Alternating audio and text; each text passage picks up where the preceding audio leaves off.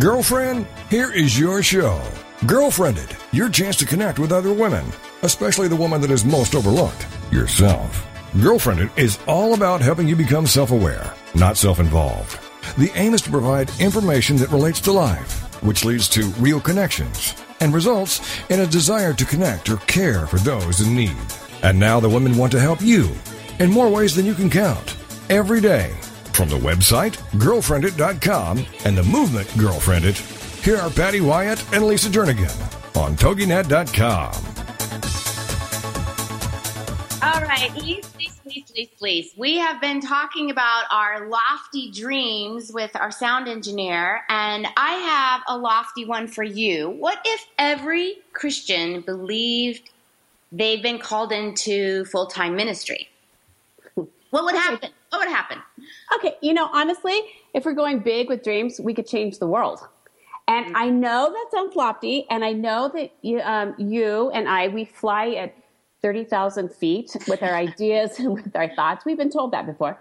Um, and we're okay with that. And that's why we need people to surround us that actually kind of land and make things happen. But if, if it really, if each person truly did something, that together we really can make a difference.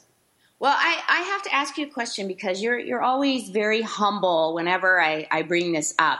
Because you are truly out there, I believe that you are changing the world. You believe in all things peace. And just just tell us you just got back from a trip and it's everything about really becoming a peacemaker and if everybody did their part in this big puzzle, you know, what would it look like? So tell us a little bit about what you've been working on. in, like, in 30 seconds or less, right? In 30 seconds, because we have some amazing guests, so oh, I, I we really know, don't want to hear. yeah. Well, we could say that for another time, but basically, you know, you hear the word peace and you go, oh, yeah, world peace, change the world. And, and we almost dismiss it. But what if everyone embraced and said, I, I want to be a peacemaker, you know, in my home and in my community, in my church, or wherever. And yeah, you're right. I recently just got back from a trip to Israel, Palestine, and basically using that trip as kind of like a learning lab to, to be able to see conflict um, in, in motion, basically, but also see amazing peacemakers that are leaning in. And it basically, you know, you can dismiss it and go, can peace ever really happen, especially over there? And then, and the problem with that thinking is we dismiss it and go, no, and then nobody does anything. But what if somebody dares to say, yes, peace is possible, and then I'm going to do my part? And then if everybody did that collectively, we really can change the world and change attitudes and, and just change people's thinking. So in a nutshell, that's that's kind of the peacemaking story. And we, well, you know, we want to hear more about that, definitely. But I, I hear you. Two, said, we have two dynamic guests that are joining us today, and we're going to be talking about such things as racial reconciliation, um, living in a multi, multicultural community. How do we uh, embrace diversity, and what does it look like to live our calling in the midst of the everyday stuff of routines and roles? And sometimes we get stuck in those places, and we're like, I don't even know if I'm making a difference. I can't even see beyond you know, this pile of laundry, whatever that looks like. But before we get too far into our show, we just want to remind you that you're listening to GirlfriendIT Radio with Patty Wyatt and Lisa Jernigan, where we rally you to do the remarkable through resources and relationships. And we're going to have more information about today's show and other tips and tricks on our website at girlfriendit.com and you can follow us on Facebook and Twitter. Well, our first dynamic guest, Jeff Vanderstelt, is the visionary leader of the Soma family of churches and the lead teaching pastor of Doxa Church in Bellevue, Washington. He also travels around the United States and the world, equipping the church in the gospel and missional living. Jeff is the author of Saturate, being disciples of Jesus in the everyday stuff of life. And he and his wife, Jane, of 22 years, have three children. So, welcome, Jeff, to our show today. How are you? I'm doing well. Thank you very much. Well, Jeff, I have to say, Washington right now is looking really good when we're dealing with 115 degree weather here in Arizona. is it raining there? Tell us it's raining so we can just have a dream for a second. uh, well, it it was raining this morning, yeah, so feel better about that, I guess. But uh, but it's been beautiful. It's been beautiful here, actually. So That's awesome. Well, you have been working with um, a business partner and an, another friend of yours, an uh, author, uh, Ben, who you guys worked together on this book, Saturate Field Guide. Tell us a little bit about um, that relationship that you have working with another author and why you guys decided that this is the book that God wanted you to write. Well, I had already written a book called Saturate, uh, Being Disciples of Jesus in the Everyday Stuff of Life. And uh, it, it was written to really begin to encourage people in everyday life to see that they are called to be uh, sent as God's people to be missionaries wherever He sends them in the workplace, the school, neighborhood, wherever they're at. And then we found that a lot of people really wanted a guided uh, kind of uh, study that would enable them to begin to put it into practice. And Ben is a great educator. Uh, he understands the, the the world most people are living in, and so he he came along and said, "Hey, how about if I help put that into a form that's easily accessible and really uh, easy to follow?" So he he really became a partner in getting the field guide out that uh, is now serving a lot of people. I gotcha. Now you you start out with the verse uh, in Habakkuk 2:14. Share that verse with us and how it captures just the spirit and the message of this book. Yeah, Habakkuk 2:14 says uh, that there's going to be a day when the knowledge of the glory of the Lord will cover the earth as the waters cover the sea, which is a saturation point. And if you move forward into Ephesians chapter 1 at the end, Paul says that God has given all things to Christ uh, and given Christ then as head over all things to the church in which he fills all in all. And this picture is that God's people are meant to fill every sphere of society uh, with the presence of Christ filling them so that they actually bring Jesus into everything they do. So the, the idea is what would it look like if the church understood, the people of God understood their role to be a Jesus filled people saturating a world with the presence of Christ so that every person has the opportunity to have a daily encounter with Jesus in word and deed everywhere. That's really the vision. What would it look like if we would believe that to be true, live in light of it, and actually step into our calling as God's people in every single place in society. Well, and you know what? That is such a great vision and an idea, and truly it can it's it could should happen. I mean that really should be how how life should work. And that is such a great verse uh, with a great visual about that. And i like how you guys have put together a field guide because so many times it's you know we we say to people you know we should be doing this or what and people look at you like i don't know how to do that. Can you just break that down into the you know doable parts? And it's like we think because we said oh we need to go change this or we need to go do this or we need to live this way that we think people get it, but they're looking at us going, okay, what does that mean? What does that look like? Yeah. So the fact that you put it down in an organized way to break it down really is significant, which makes it, you know, the probability of it actually happening goes goes yeah. way up because you've equipped them. And so many times we don't equip, we just cast a vision. So what are some of the things when you started breaking this down? Um, but some of the how tos that maybe seemed obvious at some point, but it but actually people don't understand it. Yeah, the the elements in the book uh, are built to do exactly what you described because um, we often live, like you guys already said earlier, at such like at the thirty thousand foot level as visionaries, and we call people to something that they don't know where to begin. They don't know the A to B to C to, to D process. So in in the field guide uh, we start with basically the reality of who Jesus is, what the gospel is, how it has. We have to be changed if we're going to actually bring change. So it starts there, and then it moves into what is real discipleship in everyday stuff. What does that look like? Because it's not a class you attend, it's not a Sunday service you go to. It's it's an everyday kind of a reality. So how do you do discipleship in the everyday stuff of life? And then we work through uh, what is your new identity in Christ and how would that shape how you live in every single moment? And then toward the end, we identify what are the normal rhythms of life you're already engaged in, and what if you engaged in those with gospel intentionality in light of who Jesus is, what he's done, and who you are in Christ. So that's kind of the, the general movement of the book. It's set up so you, you have something every single day that is, you know, first of all, here's the concept, understand that, Day two, here's what the Bible says about it.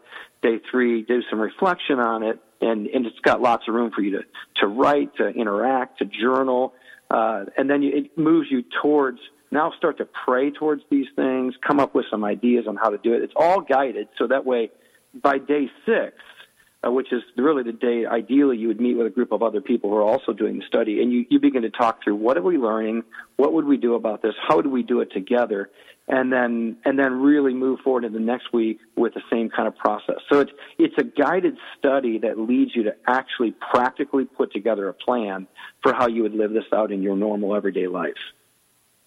Wow, that that sounds amazing. So basically, when they get done, um, it's kind of like having your own personal journal that you can look back over. That you've kind of created your own kind of book about your life and where God is calling you. You said something earlier um, about just identity and and knowing who you are. That's such a huge, huge thing, um, especially for women. Is who really am I? And as life goes on in the transitions of life, you know, whether um, now you're a new mom or now you're an empty nester, it's like, okay, who am I in this season of life? And so we're constantly you know, kind of having to reinvent ourselves and know who we are. And so just that identity and knowing at the core who we are in Christ makes all the difference in the world because we have so many things around us changing.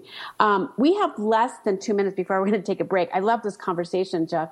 Um, I want I want to hear a little bit more. Um, if you can do this in a minute, and then we can continue. How you got what? What was the the why that you go? We need to create this. Where did saturate come from?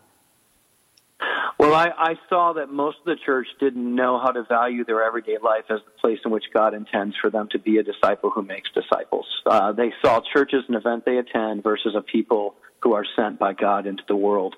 And so we knew we've got to give people a vision for what it looks like to be God's people sent by God's power for God's purposes every single place, every single day. And uh, so part of it was to get the vision for it, and then second, to actually say, what would it look like to help you live this way? Because Ephesians 4 is clear. God has given some of the church to equip the, the saints for the work of ministry, not to do the ministry for the saints. And therefore, mm. our job is to help the, the people of God actually realize that the real work of the church is not on Sunday. It's it's Monday through Saturday. It's in the home. It's in the neighborhood. It's in the workplace. It's in the school. So that that's really what motivated us is to really equip, empower, and release the church to actually be who they were meant to be in the world. And those are three great words, and I love the word release because that's what we should be doing all the time is releasing this out, and like you said, equipping and empowering people. We're going to take a quick break, we're going to be right back.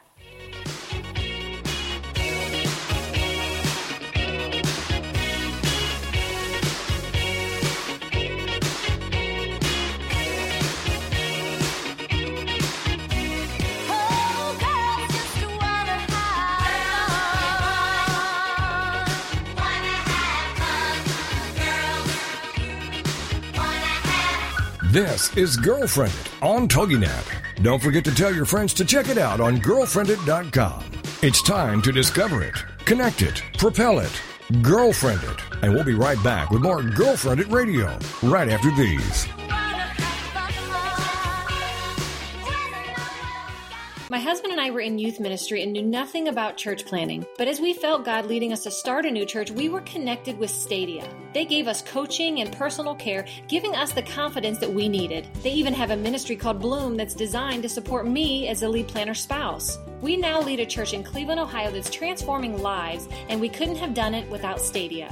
Stadia plants churches that intentionally care for children.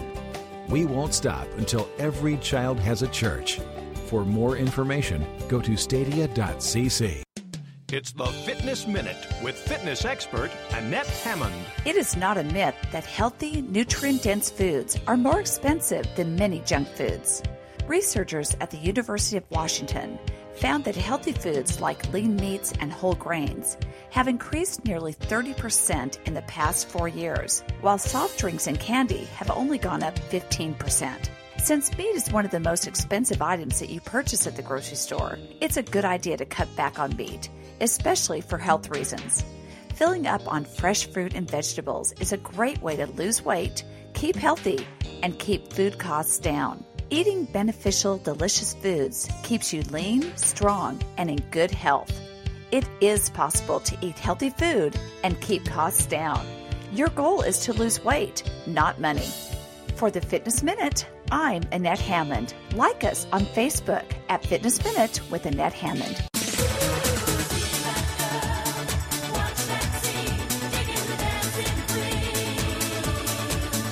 Welcome back to GirlfriendIT Radio, a chance for you to let your hair down, curl up with a mug of whatever you love, and have some nice girl talk. It's GirlfriendIT, the radio show on TogiNet.com. And now back to the show with your hosts, Patty and Lisa. Talking with author Jeff Vanderstelt about having that vision of what would the world look like if we all truly believed that we were out there and we were um, uh, just on a mission for Christ. And he is the author of the book Saturate Being Disciples of Jesus in the Everyday Stuff of Life. And Jeff, we've been talking a little bit about being at that 30,000 feet vision. And I just want to bring it down to a level of so many times when Lisa and I are chit chatting about, you know, we're dreaming of what would this look like. And, you know, Lisa, you're out there on just this um, peace mission.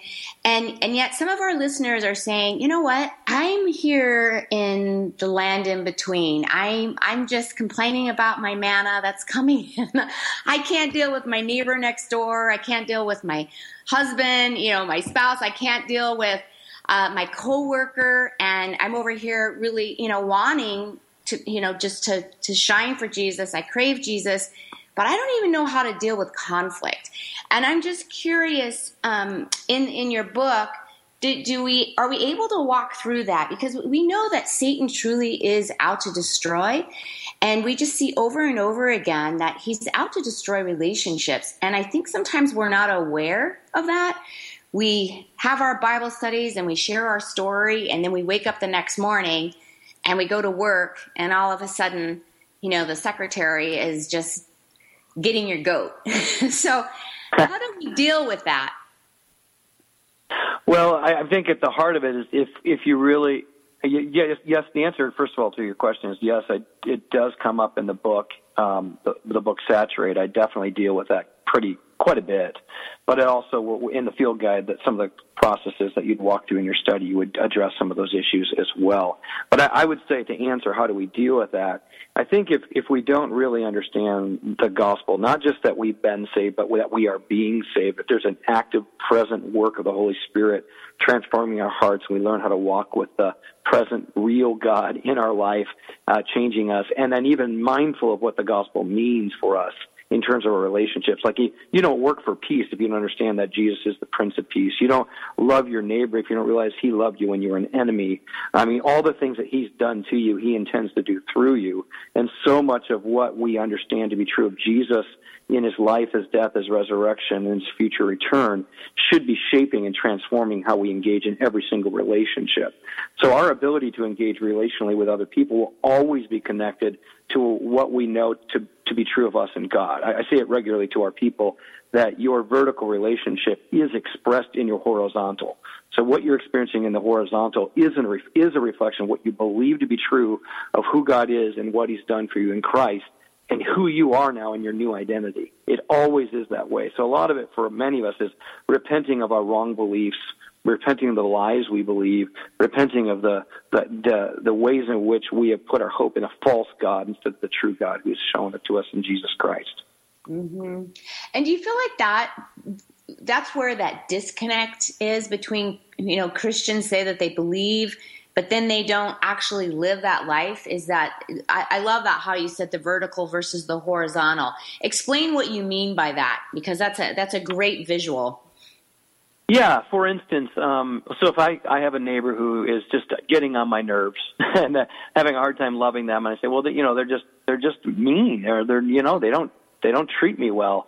When i remember that that we see in Jesus the love of God the Father, that He loved us while we were still enemies. You know, Romans 5 8 says this is how we can know the love of God, that while we were sinners, Christ died for us. So it's this idea that when I truly believe I was an enemy of God and Jesus went to the cross and died for me when I was an enemy, and He then transformed me from being an enemy to being a child of God, dearly loved, regardless of what I've done or what I will do, I'm now loved, accepted, forgiven. I'm a new creation in Christ.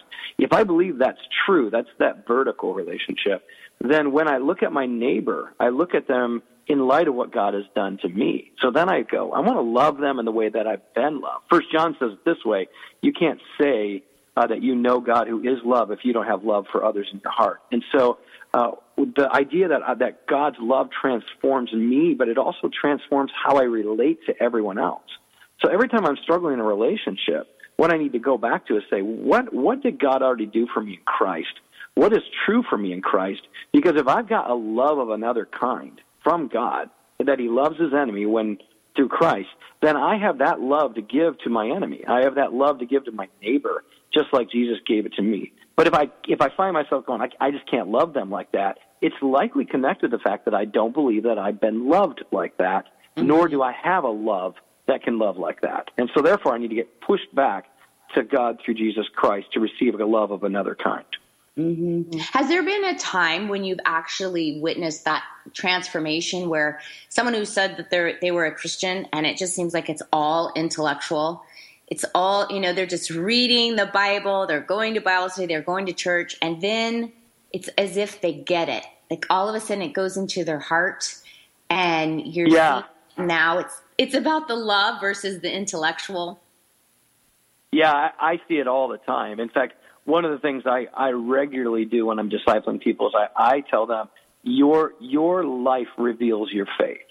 So you can say that you believe God is sovereign, but when you live with constant fear and anxiety, then you actually don't believe he's in control or you don't believe he's good or you don't believe he has your best interest. So your faith shows up in your works. Um, when you say you believe in a God who loves the sinner, but you, you reject people because of their sin, then your faith is showing up in your work. So you can't actually say you believe something and then live in a way that denies your very, your very statement.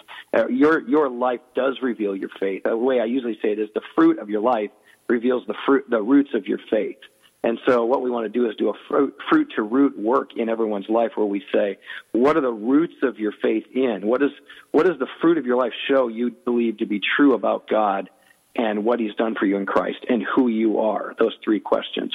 And so regularly as I have people wrestle with the fruit of their life, they see that they actually don't live out what they say they believe because what they say they believe does not match the life they live. Mm-hmm. Okay. so that's what usually leads them to say, oh, I need help. I guess I'm yeah. really broken. You know, I lack integrity because I say one thing and do another. I, I love that fruit to root. What, what, it, what are your thoughts on, on the millennials on their perspective? Because I, I feel as though um, I have a couple in my house right now, and um, they really want to see the fruit, but then I don't see them. And I'm being very broad, so I apologize to all the millennials that might be offended by this statement. I don't see them diving into God's word um, you know, they're so eager to fight for a cause. They're so eager to share their love but it's that one it seems more heartfelt emotional rather than the spiritual discipline. Would you agree with that or am i way off by saying that? Well i think i don't think that you're way off. I think what's going on in a lot of cases with millennials is they have a very strong sense of uh, desire for justice and mercy to take place because they're more informed than any generation ever in the history of humanity mm-hmm. in terms of what's going on in the world, and they have more access immediately. They've learned how to have more access immediately to information. Now, what you're seeing, and I think what we're seeing too everywhere, is that because they're so used to getting immediate, quick feedback and action or information through through social media, the the Word of God, opening the Bible feels slow, arduous, feels antiquity. There's a lot of things that I think they, they don't see it connecting to the world of, of mercy and justice and action. Um, and so I think part of the job of the church is to equip the millennials to see that the Word of God has got to be their guide for how they engage in justice and mercy because you can't have true justice and mercy without the truth of God. He's the author of it all. But I think we've got to do a better job of helping them see the connection between what God's Word says and what we do. And I think they have a have a good case to make right now about a church that says they believe something but has done very little uh, around what they say they believe. And so there's a critique I think that's healthy coming to the church, but the critique I'm giving back as I interact with millennials is you can't just critique, you actually got to do something, but you got to have a foundation that's strong enough to do it from. And so I think the next phase we have in front of us is to help the millennials be grounded in the Word be mm-hmm. active in their work, and actually be connected to a community of faith while they do it. And those are the pieces that I think we've got to work hard at. Yeah. Mm-hmm. Well, and you know, it is with with with that age group, and with and with all age groups, it's so easy to sit back and and because, like you said, even like this taking time to sit and to study. Um, and not for a way just to to get the the you know intellectual knowledge, but for reading it for transformation. You know, God, what do you want to say to me through your word? What do you want me to know? How do I apply this? I think that is, you know, how do we, and even create space and opportunity for them to be able to study like that. Um, and it, like you said, our, our culture is so quick paced and we, we're just a click away from anything we need, basically. But it's, it's, it's really taken that time to slow down and to dive in but to also have that conversation and then the action around it. Like, what am I going to do with this now? What does this look like to truly live it out? And I think that's what you're saying with Saturate. How do we truly live out the gospel? Not just absorb it, but exhale it at the same time. And Jeff, we only have like two minutes, less than two minutes before we have to, to end this. And oh, Patty and I just want to thank you so much for just coming on and sharing just your heart. And this is, it's been such a challenge and an inspiration to us um, just to, to, to, dive in and to be that voice and to release what we have received from God, um, but also to be open to receive God's love for each one of us because um, we can't give away what we have not owned. And so, um, thank you for that challenge. In the in the last minute we have, how do our listeners find more information about you and about this book and anything you want to you want to say before we we conclude our time? Yes, you can go to saturatetheworld.com that's saturatetheworld.com. And there's information about not only the book and other resources, but online videos and training and a community that's actually being, beginning to inter, uh, interact around these ideas. So that'd be the best place to go. Um, in terms of what I'd like to say, um, I, I would just love to call the listeners to to take seriously the fact that Jesus suffered and died on a cross not so that we could go to heaven when we die, but so that we could also bring heaven to earth through our lives today. That there is a there is something about being God's people in the place of darkness and, and brokenness and pain that we need to re-embrace and realize that there is great hope uh, in the gospel of Jesus Christ, and there's great power in the Spirit filling us to be His people right now uh, to bring good news to the world. So please don't underestimate God's work in in your life and what He wants to do through your life. And so well said. Thank you so much, Jeff. We're going to take a break and we're going to be right back.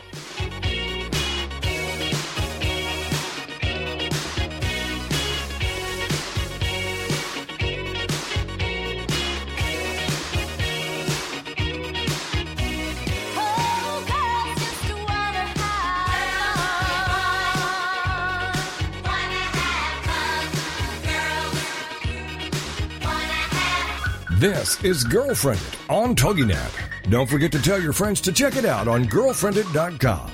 It's time to discover it, connect it, propel it, GirlfriendIT. And we'll be right back with more GirlfriendIT Radio right after these. We were thriving in a youth ministry when God clearly called us out of our Bible Belt comfort zone to plant a church in California. Stadia's 90 plus percent success rate gave us all the confidence we needed. They also cared for us through amazing support networks to encourage us, like Bloom, a one of a kind ministry for planters' wives. It's here I find deep friendships with like minded gals who want to change lives. Stadia plants churches that intentionally care for children. We won't stop until every child has a church. For more information, go to stadia.cc. It's the Fitness Minute with fitness expert Annette Hammond. Getting a good night's sleep is a valuable commodity these days. Weight Watchers magazine reports that 70% of American women are plagued with sleep problems. 31% have trouble falling asleep, while 24% don't have enough time to sleep, and 18% have trouble staying asleep. Getting enough sleep can really affect your weight and your risk of being obese. The less sleep you get, the greater the risk. The two hormones that tell you to eat and also to stop eating are directly affected by the amount of sleep you get. Experts say that most of us need seven and a half hours a night. By sleeping less than that, your metabolism slows down and cortisol levels rise, which gives you a greater appetite. So make sufficient sleep your priority so your exercise will be effective and efficient.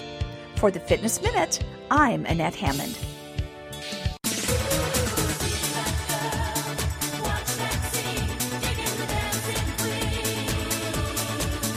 Welcome back to GirlfriendIT Radio, a chance for you to let your hair down, curl up with a mug of whatever you love, and have some nice girl talk.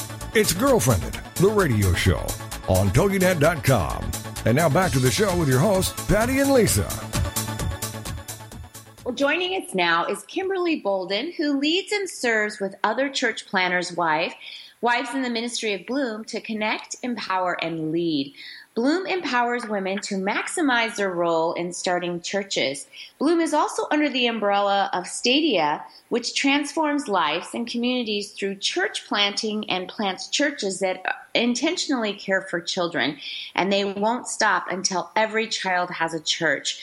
Our next guest, Kimberly, is a native of Trinidad and Tobago, born to a Jamaican mom and a Trinidadian dad, now American citizen living in Atlanta. She and her husband helped lead Plant Tri City Church in Atlanta in 2012. And Kimberly, I just want to hear all about the way that you and your husband are doing things that are different as you are planting churches in Atlanta. Tell us your story and welcome. Hi. Hi, Lisa. Hi, Patty. Um, thanks for having me on the show. You bet. Well, our our planting story is it's a little bit different, you know, a little bit out of the orthodox. Um, we, my husband and I, we were living in Princeton, New Jersey prior to returning to Atlanta we were there. We were loving it. I was at a ministry called a part of Christian Union called Princeton Faith in Action, and he was in seminary at Princeton Theological Seminary. And he was in the middle of writing his thesis on multicultural churches and race reconciliation, and he gets this email from a contact asking if he'll be interested in returning to Atlanta plant a church. So, you know, this was our first, you know, basically plunge into church planting. Now, we have been part of ministries. We've helped integrate ministries. He's been a senior pastor before. We've gone down that road. But being an intentional multicultural and multiracial ministry was a bit different. We moved back in October of 2012, where he is the lead planter but we have co-pastors. And my husband is African American. He's in his early 30s, and he he leads and co-pastors with a Caucasian guy who's in his late 40s. Mm. And one of the things that we strive to do as ministry leadership is that we try to deal with the tension of what it looks like to effectively minister to these two major people groups in our we we live on the south side of Atlanta. You know, it's majority black, African American, and there's some gentrification happening where there are a lot more Caucasians moving in or moving back. But uh, we, we, we're very intentional about our church fitting that 50, you know, 50-50 model. So we deal with the tension, especially with everything that's happening in society. You know, the tension of how do we lead and serve well, hearing you know, the, the cause, the desires, the complaints, the needs of these two people groups. Yeah. Mm. So when we, you know, one, one, one of our things that's said is also unsaid is that we will walk with you, you know, to the path to holiness and we will walk in this tension and, you know, what would come with being a diverse organization, a diverse church, but we do not want dissension. So it's all about unity, you know, and it's, it's been interesting. It's been definitely a learning experience for all of us. It's been a learning experience for me. I I lead a group of women on Tuesday night in my group. Uh, you know, it, it, it, we call it a tribe now. If everyone were to attend, maybe about 23 women. And we're all from different walks of life. You know, the, the group, you know, we, we may be half and half when it comes to race. But even walking with them in dealing with some of the racial issues and the nuances that we deal with. It's been very enlightening. One of the things that I repeated to them, I had a pastor back in Princeton, and he said, you know, we can't expect these people to come to our churches if they first don't come to our table. Mm. So we, we really try to foster community and conversation around the table. And I think this helps in our small groups at the church as well, where we create spaces to talk about the hard things. So it's been it's been well. Our church is about 150 to 160 people on a Sunday morning, and and it's half and half. Our our worship, you know, we do half contemporary, half gospel. You know, in our in our children's ministry, there's definitely a desire to integrate more urban ministry and more urban music because we have a lot of Black and African American kids. You know, it, it's been great. It's been great. It's been great also being a part of a leadership team where there are, you know, two pastors or we'll say two first ladies with different perspectives and we could bring the things that we struggle with to the table and walk through it, pray through it, plan through it together. So it's been good. That's amazing. Now, Kimberly, you just mentioned uh, that when you were at Princeton, and uh, you left a ministry there at Princeton University, and I'm assuming that that is um, predominantly Caucasian. How was that for you there? And then all of a sudden to come here and you're, you know, 50 50. Well, it, it was interesting. So I was part of this organization, Christian Union. They do phenomenal work in the Ivy. You know, their your target market is developing leaders, you know, to, to change nations. And we realized that the top leaders around the world usually attend Ivy League schools. Princeton is your largest ministry. And at that time, I served with, as I said, Princeton Faith in Action. There was also a ministry by the name of Legacy, which at that time they sought to meet the needs of the students were that were African American or the Africa diaspora. So those that came from Africa or part of the Caribbean or from Brazil, so African heritage. And and it was interesting at that time. While I was there, I may have had maybe 65 girls that may have been from you know African American background, a part of the organization. So I led small groups there. And I mean, it's not my first rodeo being in a multi-ethnic ministry. Yes, very upper class, you know, majority Caucasian, but there was definitely space to learn. They wanted to learn from these girls. They wanted to learn from me. I mean, there was definitely an open air on what could be done differently. And there was growth. There was exponential growth. So it was great and it prepared me for the leadership role that I, you know, I have now as a pastor's wife here in Atlanta. And also just some of the hard questions. You know, a lot of a lot of these kids, they come from you know, very diverse backgrounds. Some of them, you know, do not have a faith community or, you know, came from an atheist background or from closed countries. And having those hard conversations with them and also they interfacing with someone, you know, who's a, who's seen as a minority. And, and being able to ask those questions without a feeling of, oh my gosh, what is she going to think if I were to ask this? It helps. It helps. So I think I help them with the comfort level of, of talking about some of the hard things. And they helped me understand what it's like to be in their shoes. So I, I will definitely say I gained a lot of leadership qualities and leadership principles at Princeton. There was definitely a home and a place for me there. And it was sad when we did leave. Oh, I bet. You know, bet. It, when we did leave. I mean, I was sad you know, my husband was sad. The ministry, they they were sad to see us go. You know, but it, it, it was definitely a great experience, a great, a great experience.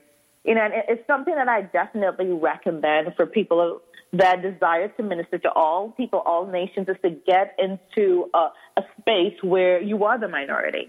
Mm-hmm. And and learn from them. There's there's so many things that we can learn when we simply listen. Mm-hmm. And that's such so a good point. Lisa and I will say, you know, at different time, we, we want to go to a, a church that's just all African American because, mm-hmm. you know, our, I look at my own church and see that it's, I feel like it's cross cultural, very, you know, more than just one dimensional. And, and yet I know that it's predominantly Caucasian. So I, I know I'm very naive by even saying that. Um, but I, I have to backtrack just a little bit. I'm kind of fascinated that you were at Princeton University. Um, so when I think of like Harvard and Princeton, you know, they, they were founded on such Christian principles. And now mm-hmm. I hear mm-hmm. so much that it's, there's a lot of, it just very agnostic people and um, moved so far away from those Christian principles. Would you say that that is that there's some truth in that in, in being there, or do, or people still you know craving Jesus? Um, I mean, there's definitely there's definitely truth. There's definitely truth. I mean, it's more progressive. You know, it's it's a very elite and well trained academic society. You know, an arena. You know, some of the best the, the best minds thought leaders from around the world, they do attend these Ivy Leagues, but God is still moving. God is still very much moving, and there's still very much a hunger there. So, yes, you know, it may seem at times that there may be a bit of hostility towards Christianity, and that is true, but God still works, and there are people that are constantly being discipled daily.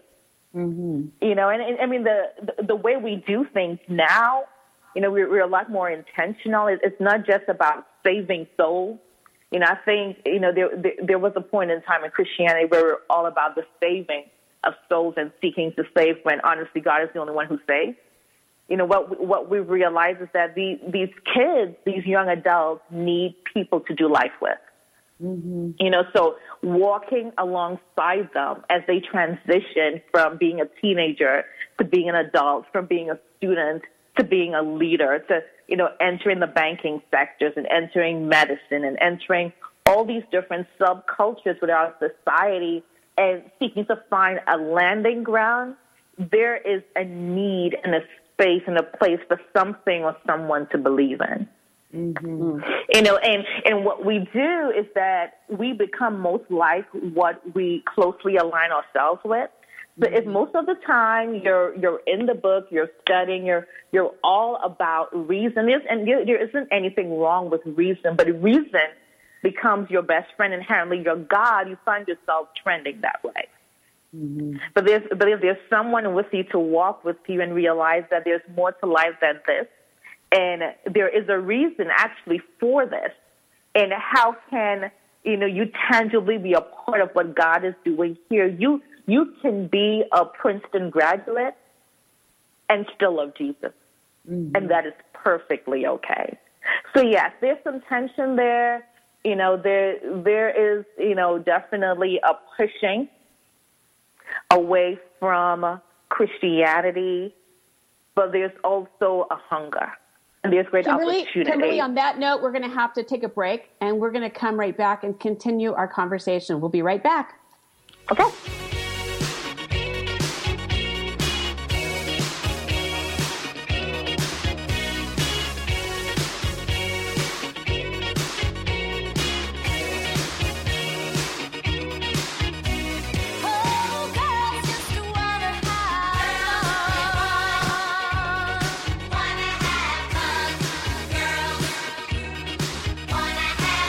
This is GirlfriendIT on TogiNet. Don't forget to tell your friends to check it out on girlfriendit.com. It's time to discover it, connect it, propel it, GirlfriendIT. And we'll be right back with more GirlfriendIT Radio right after these.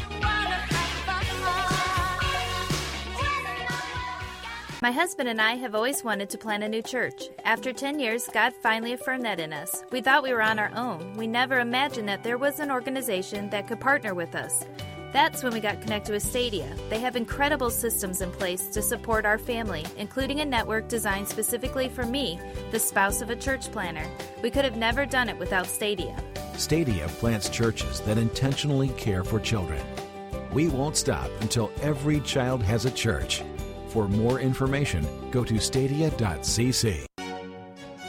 Decades pass in the blink of an eye. Things change because time never stands still. Have you ever wondered what life was like in the proverbial way back when? Visit the historic Goodman LeGrand Home and Museum to witness a time capsule of days gone by. Located at 624 North Broadway in Tyler, Texas, with open hours of 10 a.m. to 4 p.m. every Tuesday and Saturday, it's more than worth your time. It's a must to remember life as it was. Call 903 531 1286. That's 903 531 1286 to learn more.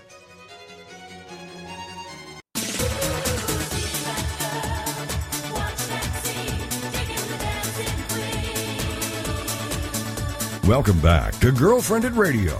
A chance for you to let your hair down, curl up with a mug of whatever you love, and have some nice girl talk.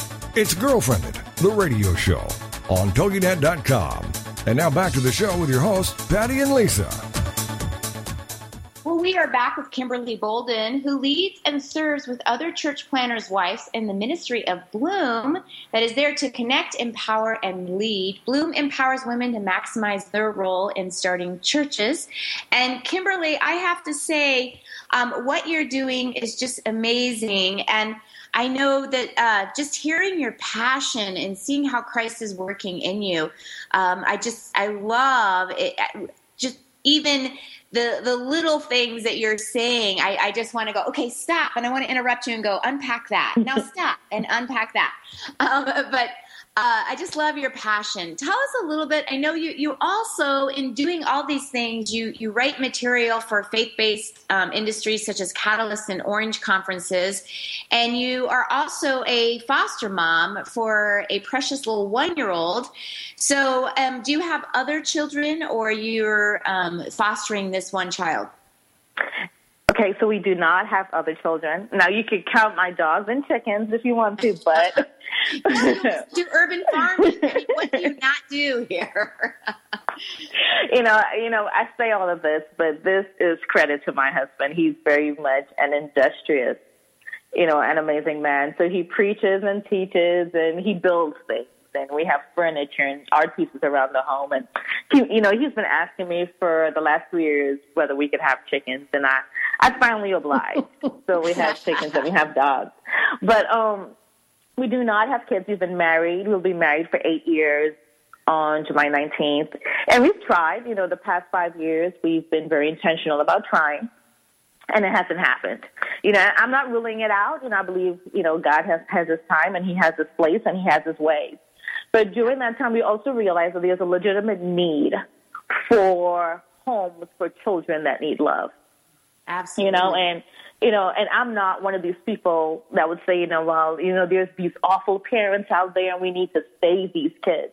No, I believe that God loves all these people. You know, and he's he's writing their redemption story, just as he did mine, just as he did yours.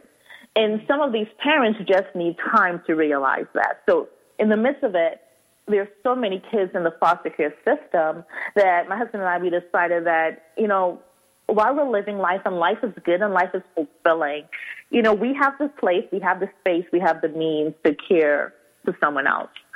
So last year around September October we decided to move forward in what it would look like to foster adopt. I mean, we, we didn't exactly know what we wanted to do. We talked about adoption. We talked about fostering.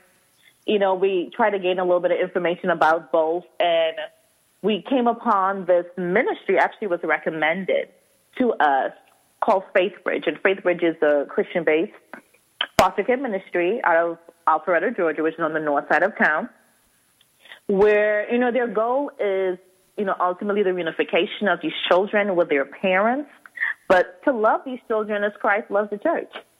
Mm-hmm. And so we, it, it took us seven months, seven long, it felt like long months, but we were finally matched with a dear one year old, you know, three weeks ago, and he is a definite joy. He's a definite joy. God has been walking with us and with him during this process. So this during this time, you know, we're supporting the family and we're loving on him until the family is ready to have him back in their home. You that know, but it's amazing. that is amazing, sir. I think our our church is really engaged um, because we have a kind of a crisis in the state of Arizona with foster care, um, children sleeping in the hallways, and the numbers just keep going up. And you know, we're trying to really step in as a church and a collective of churches and going, how do we be a part of the solution and how do we love these kids and so like you're saying when you open up your heart and your home um, you know, there's some heartbreak that comes with it because you you fall in love with these kids, and mm-hmm. at the mm-hmm. same time, you know that um, they're kind of on loan for you to love them. And I love how you said we had the the home and the heart and the place and the space. And you know, we earlier in the show we were talking about what does it look like to live as disciples of Jesus in the everyday. And that's what you're doing. It's like in the everyday of just opening my home and loving and being a part of somebody else's story. And I think that, you know, one of the amazing things I just observed, because my, my children, my, my grown, um, my son and daughter-in-law, they are foster parents and they have adopted one and have another one. And just watching the journey, because it's not only like you said about the child, it's about their family and God mm-hmm. working in their lives and you know redeeming and transforming. And so the story is bigger than what we see in one child. It's so much more. And, and truly it's a great chance to love and love unconditionally because there's a lot of heartache in that giving your heart away and mm-hmm. no guarantees you know with that. So I truly just admire anybody who steps into that arena of fostering and loving. And so I just I just commend you. I think it's amazing. Um, and, you know, it really is loving others. You know, that's what we should be doing, whether it's the children or whoever it is that, you know, you see a need. And I love how you said, we, we had this, we could do something about it. So, you know, and the thing, the, the thing about it too is that, you know, I think as disciples of Christ, we've called, we've been called to live open handedly you know, not grudgingly, whether it be with our money, with our love, with, with uh, you know, our resources. And, you know, God gives and he, God takes away. And I think when we realize that God is sovereign and his ways are good, we may not totally understand what good looks like in the here and now, but ultimately they're good. You know, we mm-hmm. could live into that. And, you know, it, it, it's easy for our emotions to get caught up. I, I know when this child does leave my home, there will be tears and I will be sad and I may pout for a few days but realizing ultimately that God's ultimate goal is reconciliation, Him to His people and families to one another. You know, I, I'm forced to think out, outside the box. I have to go greater than that. Mm-hmm. You know, mm-hmm. because the seed sown in loving this child, I may never see the reward of it, but it may be Him loving His children well. Mm-hmm. But you know, it's also think, an encouragement of like you know how to i think once you start embracing that and you start you know engaging in that it's like then i think your eyes are open even to around you. Where where are others that i could i need to love well you know? Yeah. That i need to yeah. embrace in my community. And i love what you were saying earlier about even how you're engaging in, re- in racial reconciliation and being there in the south. My guess it is probably a little bit more heightened than it is out here in the west um, yeah. And my family's all from the South. And so I grew up just with that awareness of all of that. Um, but it's like, what a great chance is to, as, you know, as followers of Jesus' teaching to step into that and go, you know, love crosses all boundaries, no matter what those yeah. boundaries are. Um, whether yeah. it's race, culture, you know, whatever that is. And we have a golden opportunity to cross that and to love and to love anyway and to love first you know? And yeah. I see that's what you're doing on it. so many levels. And so, how do you continue to encourage, even in your community, and just encourage other people to step into the messiness of diversity and find that, you know, that that unity there, you know, that um, that can exist. It's very beautiful. Well, two things I want to tell you. So I live in East Point, Georgia. You know, we've we've gotten a lot of bad press lately. You know, it's been said it's one of the worst suburbs in America. And uh, listen, it's, it's crazy because it's on the south side of Atlanta. The communities are great. Our neighbors are great. You know, but we, when it comes to class, you know, it's, it's, it's lower. It's lower class. And it's hard. It, it, it's hard. There's a lot of transition. But one of the things that I'm, I'm learning is that I don't have all the answers. Mm. I don't. And the people that even that are even writing policies, they don't have all the answers. The church does not have all the answers. What we need is an opportunity and space for us to all come to the table and listen. Mm-hmm. Not to be understood, but simply to understand. Right. And I may not agree with you. I may not agree with you.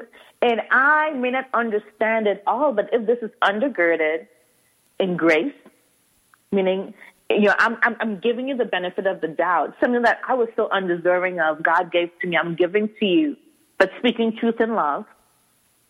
But hearing you and validating, I believe many things could be changed if we honestly say and live like we love people. Create, so I would say create a space and the opportunity to meet people that don't look like you or act like you or don't roll in the same circles that you roll in or, you know, their, their background and their marrying and their experiences are different. Create an opportunity to come to the table and listen.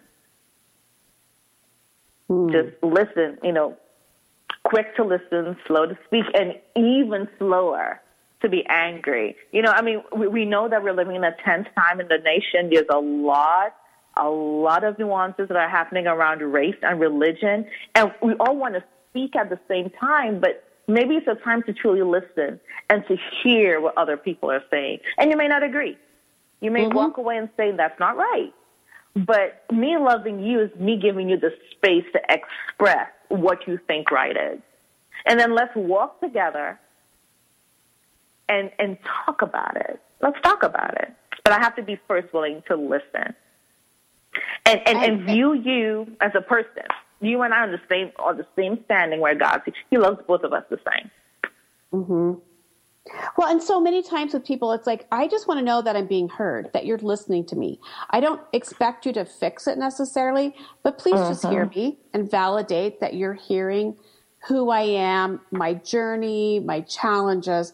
And, and that's a lot of times that diffuses so much. Just, like you Yeah. said, just being heard and knowing that I'm being heard. Um, and but, but it's taking the time, like you said, to create the space to listen and to sit around a table together or sit around or just be together and go, I just want to hear.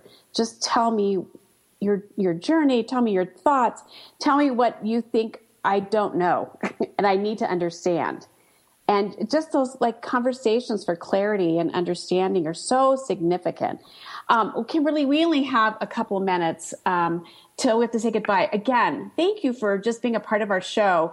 Um, love, I, I, Patty and I just love your heart and love your passions and your your energy and your desire to just love and to lead with love. And so, if there's anything you want to say, we have one minute that you just want to leave. Um, you know, our listeners just to have to understand. Okay, my, last thought would be, you know, choose to live with integrity over being a celebrity. You know, we live in a world where everybody wants to have a platform. So mm-hmm. our goal should be, am I following Christ before we're wondering who's following us? You know, the quality of our relationships are far more important than the quantity of our relationships. Mm. You know, so, you know, am I following Christ? Am I living with integrity in every part of my life? You know, instead of how many people are watching what I do or waiting for my next, next tweet or Instagram or Snapchat or Facebook. You know, mm-hmm. so if it's just one person who's changed by the way I live and what I say, then that makes a difference. And as God praises, He glorified in the midst of my relationship. That is a That would be great it. last thing to say. And I, I, I love that. Am I following Christ before wondering who is following me? And that is so easy to do. Well, again, thank you for joining our show. We have to go. Until next time, you've been listening to GirlfriendIT Radio. Thank you so much. You have a great one. Thank you for being a part of this special program, GirlfriendIT, the show dedicated to the most important woman you know, yourself. It's the show